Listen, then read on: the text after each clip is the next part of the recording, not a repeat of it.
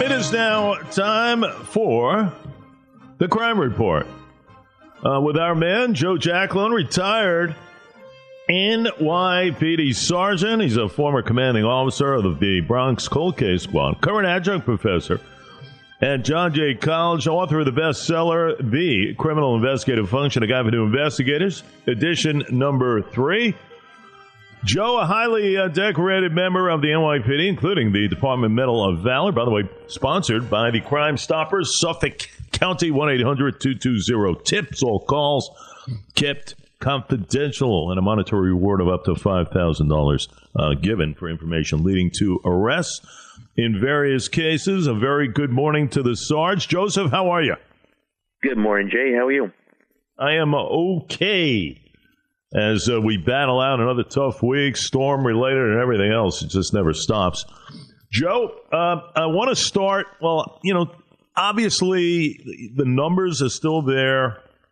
Um, you know, just various stories throughout the week. Uh, one in particular regarding uh, a gang member out on the street, bail reform, couldn't uh, and uh, more mayhem uh, from that particular individual. The beat goes on. The beat goes on, uh, Joe. It's like a broken record. I leave with this every week with you. Uh, the streets war zones. The weekends, you don't know what it will bear uh, as far as the numbers are concerned. We know we have outdone ourselves uh, from all the way now, seven months uh, in to 2020, as far as all of last year in 2019. And the beat goes on. Really, no end in sight very frustrated NYPD Commissioner Dermot Shea.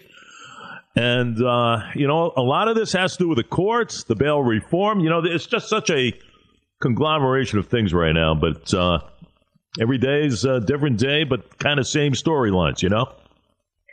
No, absolutely. And there's there's so many variables at play here. And like you said, you named a couple of the bail reform. And, and you know, it's just everything added all together exacerbates one or the other. And the problem that the NYPD is facing too is that you know the the, the courts are closed still. They're still trying to get them you know uh, cases going. But listen, if you know, we you know we can't just blame one thing or another. I mean, there's so many things, uh, you know, and and nobody wants to talk about the you know the diaphragm law still. I mean, the arrests are down, and you know that that could be a very good reason for it. And no doubt about it. And uh, let's get into that, Joe, a little bit. Listen, we hope for we hope for a decent weekend, but uh, certainly we don't know what we're going to get. As as always, you bring up the uh, diaphragm law.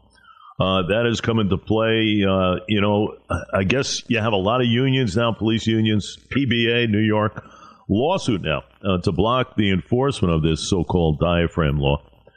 what it is, folks, is it's um, a measure which bars officers uh, from sitting or pressing their knee on the backs of someone in a way that constricts their airflow, the diaphragm, and everything else.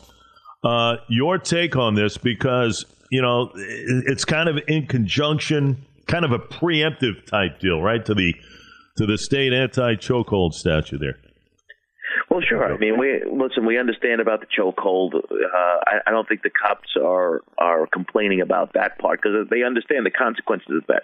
But still, I mean, could you imagine being in a life and death struggle with somebody and saying, "Well, I can't do this or I can't do that because I'm worried about being charged with a misdemeanor"? That's where we're at. You know, the bill does not specify even if it's accidental. So even you know, if it wasn't on purpose. So you're you're wrestling around with somebody and your knee ends up somewhere and the person goes unconscious or something. God forbid the person passes away. Uh, you're you're looking you're gonna you're gonna go to jail. Look, there was already one officer who was uh, you know seen on video using a chokehold, whatever. They, he's already been arrested. So the cops have, the cops already saw how fast the DA will work with those cases. Uh, it seems as if the DA is only going to prosecute cops going forward on anything, and and I think that's the message or that's the belief that the cops have, and, and I think they're just taking a backseat approach to it now. Well, it's all politics, Joe. That's what it is. This is all politics. Uh, it's about safety. You're rolling the dice. You're rolling the dice when you when you put uh, uh, safety into this equation here. Uh, safety of police officers too. Uh, and and really, you are putting roadblocks as far as cops doing their jobs. I mean, I, I that's to me is the biggest thing. No, now you have put it in the mindset here of law enforcement of these types of situations, and who knows what could happen, right? Who knows what could happen? I mean, listen, uh, a couple of weeks ago, we we gave you the story in which a cop was in a chokehold, right? Remember that whole thing on a weekend, Joe, yeah. in the Bronx? Uh, did we hear from anybody? No, of course not. I don't, I don't believe I heard from Corey Johnson, the Speaker of the New York City Council, on that, right? Because he was the one who led the way in a 47 to 3 vote to ban, to ban the uh, chokehold to begin with. Didn't hear from him, though, when it was kind of reversed, right? Where was, um, the, where was the mayor uh, with his comment? I didn't hear anybody, anything from Governor Cuomo on that, right? I mean, it, it is so one sided, it's sickening to me. Uh, to, to me, safety is a key here. Now you've put it in the heads of people. Uh, that is a psychological deal going on right now. That's dangerous stuff, Joe.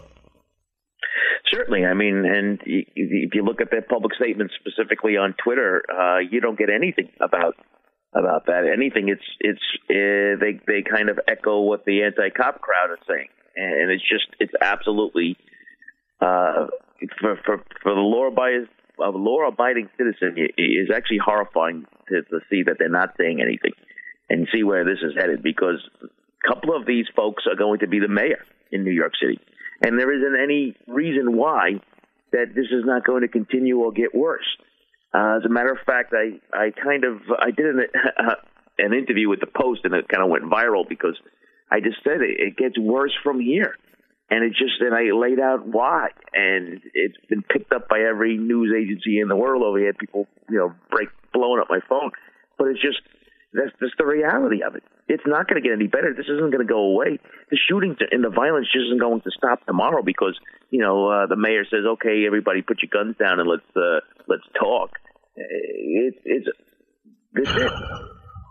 Yeah, it's just the lousy. Li- yeah, it's a derivative of lousy leadership all the way around. It's terrible, it really is. Uh, and let's not forget, let's not forget, Sarge, the uh, you know the uh, stripping of the uh, anti, uh, the plainclothes anti-crime unit there. Those 600 individuals involved who really led the way. You know, uh, I mean, just for a second, tell the importance of a plainclothes unit uh, making arrests, going in there undercover now. They're they're non-uniform folks, and uh, there were about 600 of them. Joe, that was disbanded. Just for a second, tell the importance of that. Well, they they acted as a, a major deterrent, and I think we're seeing the effects of that now. So you know, driving around the neighborhood, their their job was to look for people carrying illegal firearms. Now, albeit they also ended up with the the lion's share of the you know complaints that people make because you know they're jumping out of the car, they're in plain clothes. People get nervous, so there's a lot of complaints about that.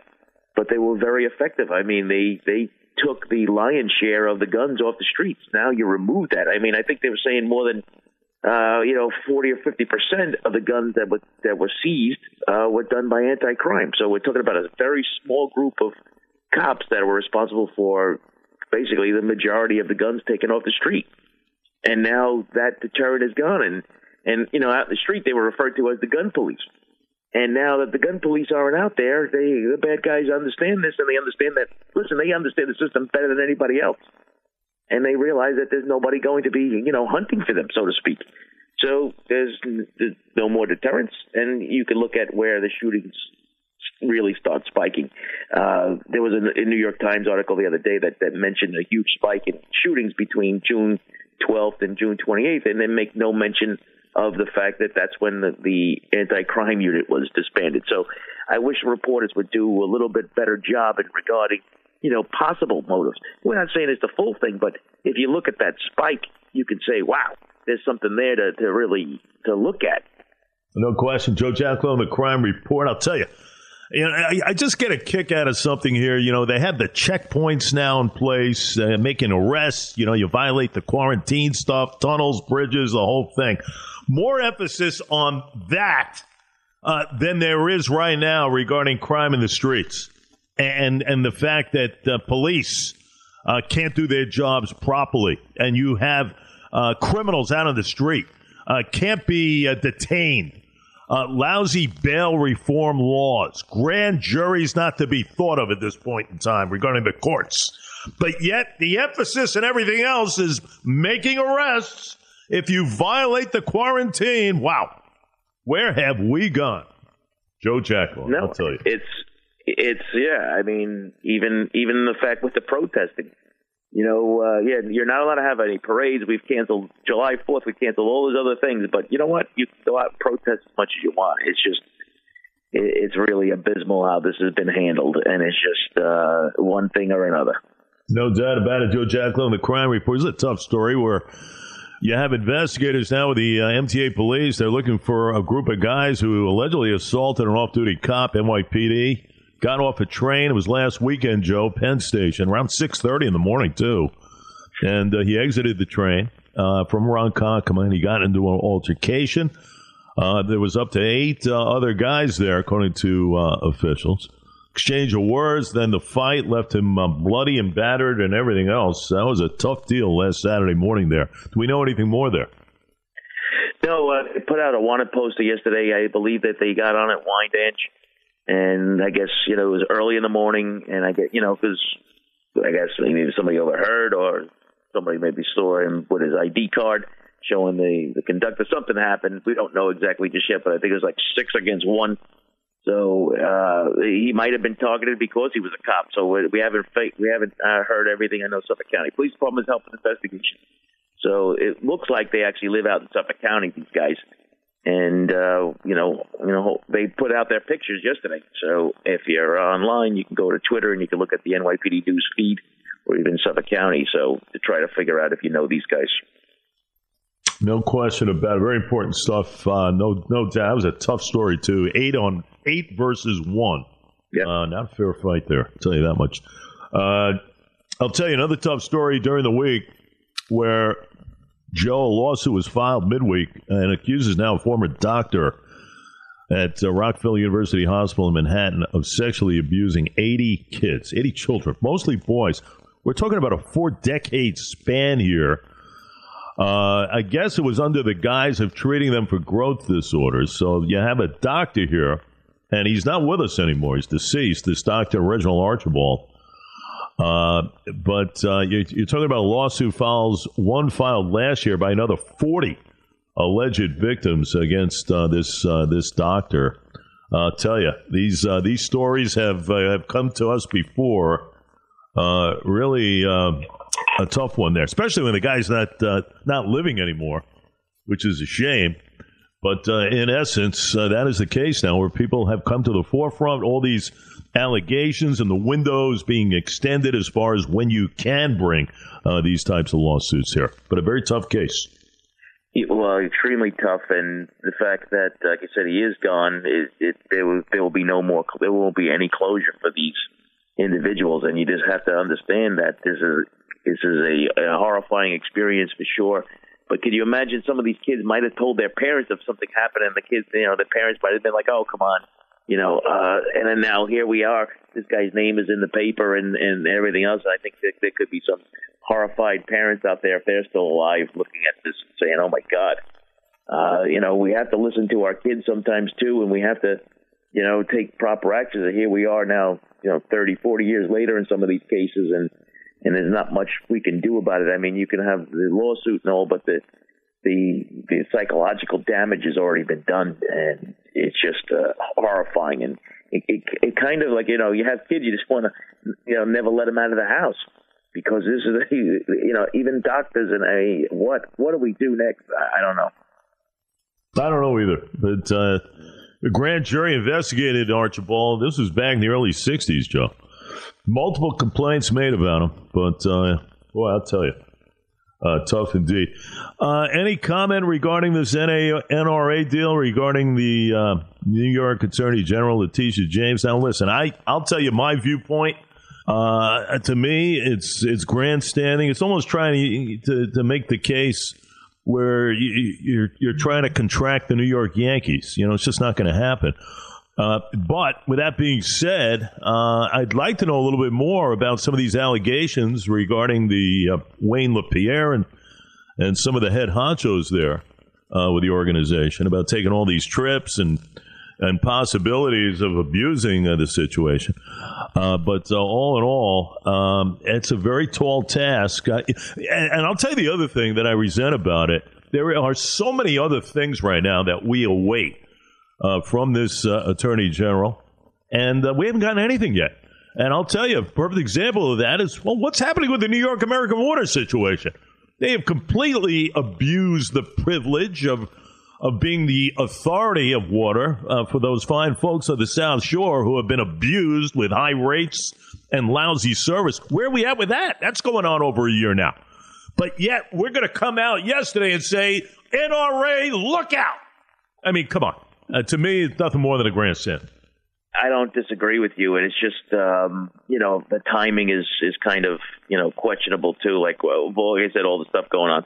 I mean, Letitia James was part of the New York City Council that helped this, you know, basically dismantle all the quality of life crimes, all the, you know, the all that other stuff before she became the New York State Attorney General too. So people don't don't remember that. Uh, you know, so it's it's not a surprise that uh, you know going to pull this rabbit out of her hat now. It, it's uh, you know what. It, yeah, you know, listen. If you're going to investigate a big comp- a big I guess I don't even know. It's not a company. I guess how would you? An organization, and you're going to go after the travel. I think you know. There's no question you're going to find. You're going to find stuff. I mean, just follow the money, and you're going to do this. I mean, it's the same situation where we're seeing a lot of these quote unquote progressive DAs that have been hired uh, throughout the country. We see the Kim Gardner in St. Louis is under investigation for some of these trips. We saw uh, Marilyn Mosby in, in Maryland now involved in some of these trips, and so I guess they might have gotten the idea and said, "Hey, we can go after them this way," kind of thing. So yep. let's just see what let's just see what happens, kind of thing. You throw stuff against the wall, something's going to stick. No doubt, Joe. I'll throw one more at you, and I got a chuckle out of this one in Minneapolis. Get your take here, where you have the city council's proposal to dismantle the city's police department. They think it's going to take a little more time uh, to figure that one out, which which means it won't be on the ballot come November. So you had the city's charter commission voted this week to take 90 more days to review the council's proposal to replace the police department with an agency with a broader public safety approach. And a lot of debates going on, high profile cases, we get it. You know, to me, Minneapolis needs to take a good look at themselves in the mirror. This has been going on forever. Uh, they need. How about let's let's put it this way? Can can we train our officers a little bit better? I mean, do you feel like there's something missing in your department? Over the years, I could cite ten cases, but we only have forty seconds. But the fact of the matter is, you know what? It's not about getting rid of the police department. It's about maybe regrouping, figuring out what has gone awry here. Where is the training? Are we missing something in the application process? I mean, come on, all things silly. Well, yeah, it's and and the crime is going out of control up there too, and they have vigilante groups, you know, doing stuff already. I mean, it's just it's absolute, you know, bizarro land. I mean, I, we've elected radicals in so many places now that this is the kind of behavior you get. Yes, invest in your police, invest in the recruitment, invest in the selection, so you get better cops, better candidates, and then you have to train them properly any the police department, any any city council that wants to do stuff like this, like I said, look in the mirror first because the problems that you have at your police department are a reflection of you. It's it's bad policies, bad practices, and and there you go. Joseph, you stay well. Great weekend. I hope you have, and uh, we'll talk soon. How's that? You too. Have a great weekend.